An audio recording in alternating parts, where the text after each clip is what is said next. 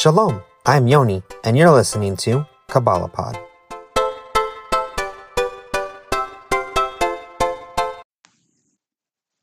Some days are um, easier than other days.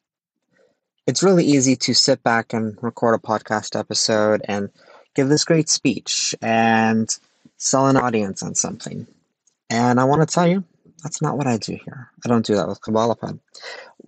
What I do is I be honest with you. That um, right from the get go, I'm learning with you. We're learning this together, and as a result, I get to I get to learn and experience. That's the best way to learn is to teach. Actually, if you have to teach on a topic, you learn about that topic pretty quick. I also get to share some personal insights from my experiences and my education and everything. So it's it's wonderful in that regard. One of the things though is it's essential for me to be honest, for me to be open and transparent and authentic and not give you some speech that sounds great, not a walk not as a talk as I talk, but don't walk as I walk thing. And so I get to share with you. Some days are better than others, sometimes are easier than others. And it can be particularly hard at times. Like today's a day for rec- I had planned to record an episode. And it's it been it's very hard to find the time sometimes. And today I really struggled with finding the time. And things crept up, had to deal with other issues, and then came home and I didn't have a good experience at home. Um, raising children can be challenging sometimes, especially when they get older and they have very vocal opinions. And so it left me in this funk, and I was like, ah, I don't want to record. I was telling my wife, I was like, need to record an episode for Kabbalah Pod because I, I make a point to air weekly, and today's the day it's supposed to air. But I feel like I can't record because I'm upset. I'm upset at how things turned out, and I'm upset with the results of things, and I just wanted it to be better. And so it's hard for me to record, and I don't feel like I'm in the right mood because my heart's in one spot, but my mind's in another. I know where I need to be, but I don't feel it. And she said, Well, that's what you should do the episode on. And uh, I'll tell you this right now women are very wise and they have an intuition that we should listen to. Kabbalah teaches this, of course. We recognize that women are at the top of the ladder, and men, we constantly strive to walk or to climb that ladder. Um, one great example is that women don't meet, they don't need a minyan, whereas men do. Women aren't bound by as many mitzvahs as men. Men, we need our reminders. We struggle. And for to me, today that struggle was not being where I wanted to be. Today's been a day of worrying. For me, today's been a day of stress. And I was listening to a podcast earlier today on Kabbalah, actually, and uh, the, the rabbi said that when we're worrying, we're not trusting God. He says, I do this too, and I'm guilty of this too. And that's why I'm telling you this because I need to work on it. So I want to take that. I want to say, you know, based off the sound advice of my wife, based off of hearing this other rabbi share his own journey. I want to say I struggle with the mind heart connection.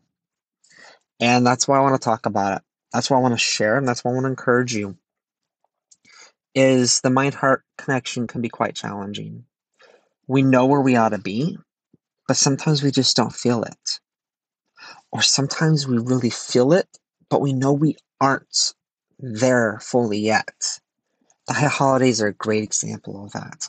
We get caught up in the fervor and our hearts are lifted, elevated to the heavens. And then we look at our physicality and we're like, oh, I'm just not here. We feel like we fall short.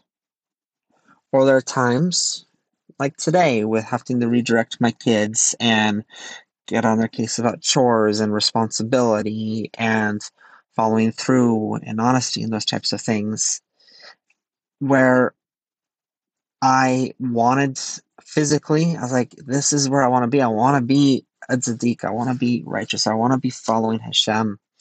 But my heart is just so upset over how things have happened. And I know I'm not there.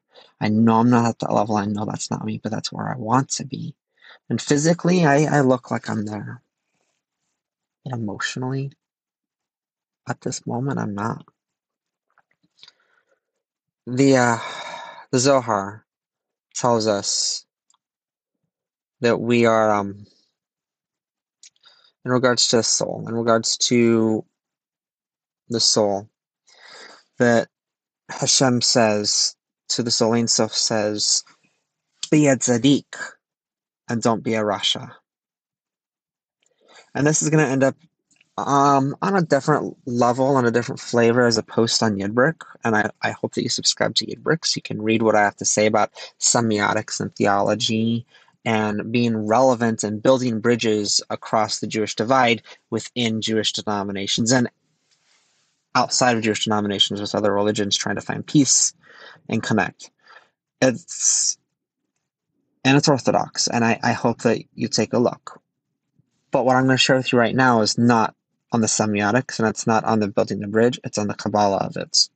Is that Ein Sof says be a tzaddik, but not every soul is a tzaddik. And then he says, but don't be a rasha. So for those who aren't a tzaddik, don't be a rasha. Be a beinoni. Be be somebody who strives. And I found that encouraging. I found it motivational because to me, it's telling me that I'm, I know I'm not perfect. As a human, I'm not perfect. I'm not going to be there.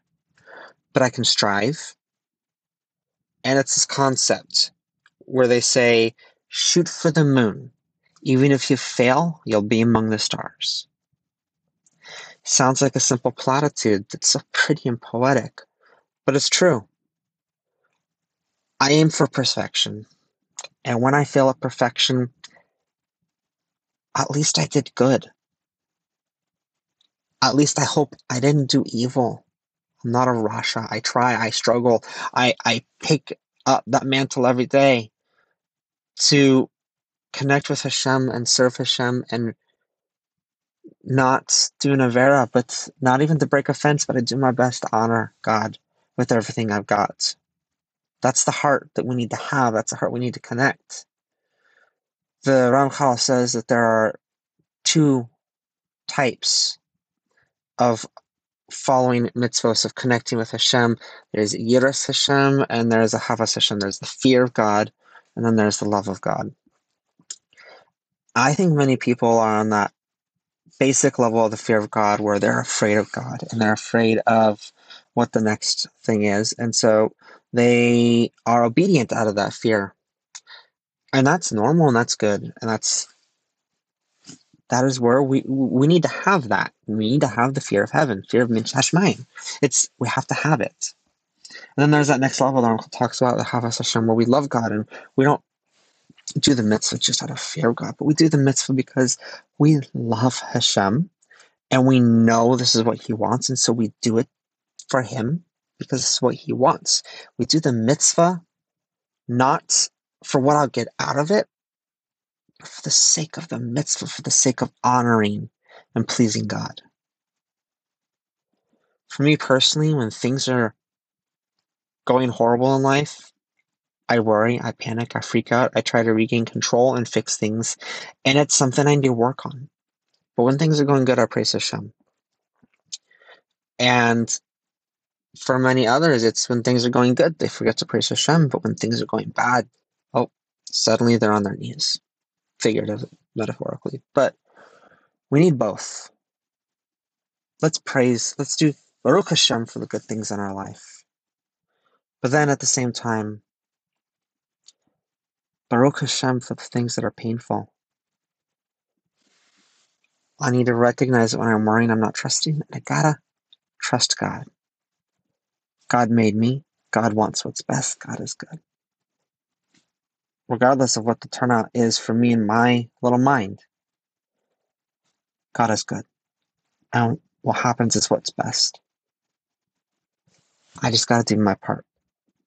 I got to love God. I got to fear God. I got to pick up that mantle every day and do what I can to follow mitzvahs.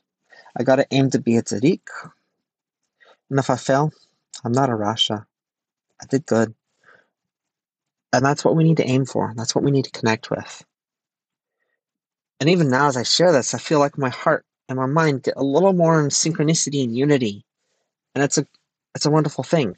It also helps that I get to come and do this and record this after davening with a minyan. minion that we struggled to make, that the rabbis worked 20 minutes on recruiting people so we could have a minyan. It was beautiful. It was wonderful. And I got to participate. I got to have that time in Shemona Esrei before the throne of Hashem. I think it helps to record after a minyan. I think it helps to reflect after a minyan. That's why we're taught meditating, that we should meditate for an hour after an hour Shemona Esrei. Of course, who has time for that nowadays? We should aim. And even if we miss, at least we spend time with God. So, if you're worrying like me, trust Hashem. It's hard. You can do it. If you're having an off day, just daven, meditate, or say it's okay that my heart, my mind, they're not aligned at the moment. I may not be a tzaddik, but I'm not going to be a Rasha.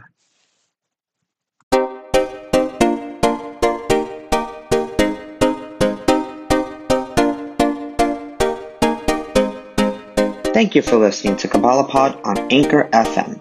If you enjoy this podcast, please rate us on iTunes and share it with your friends.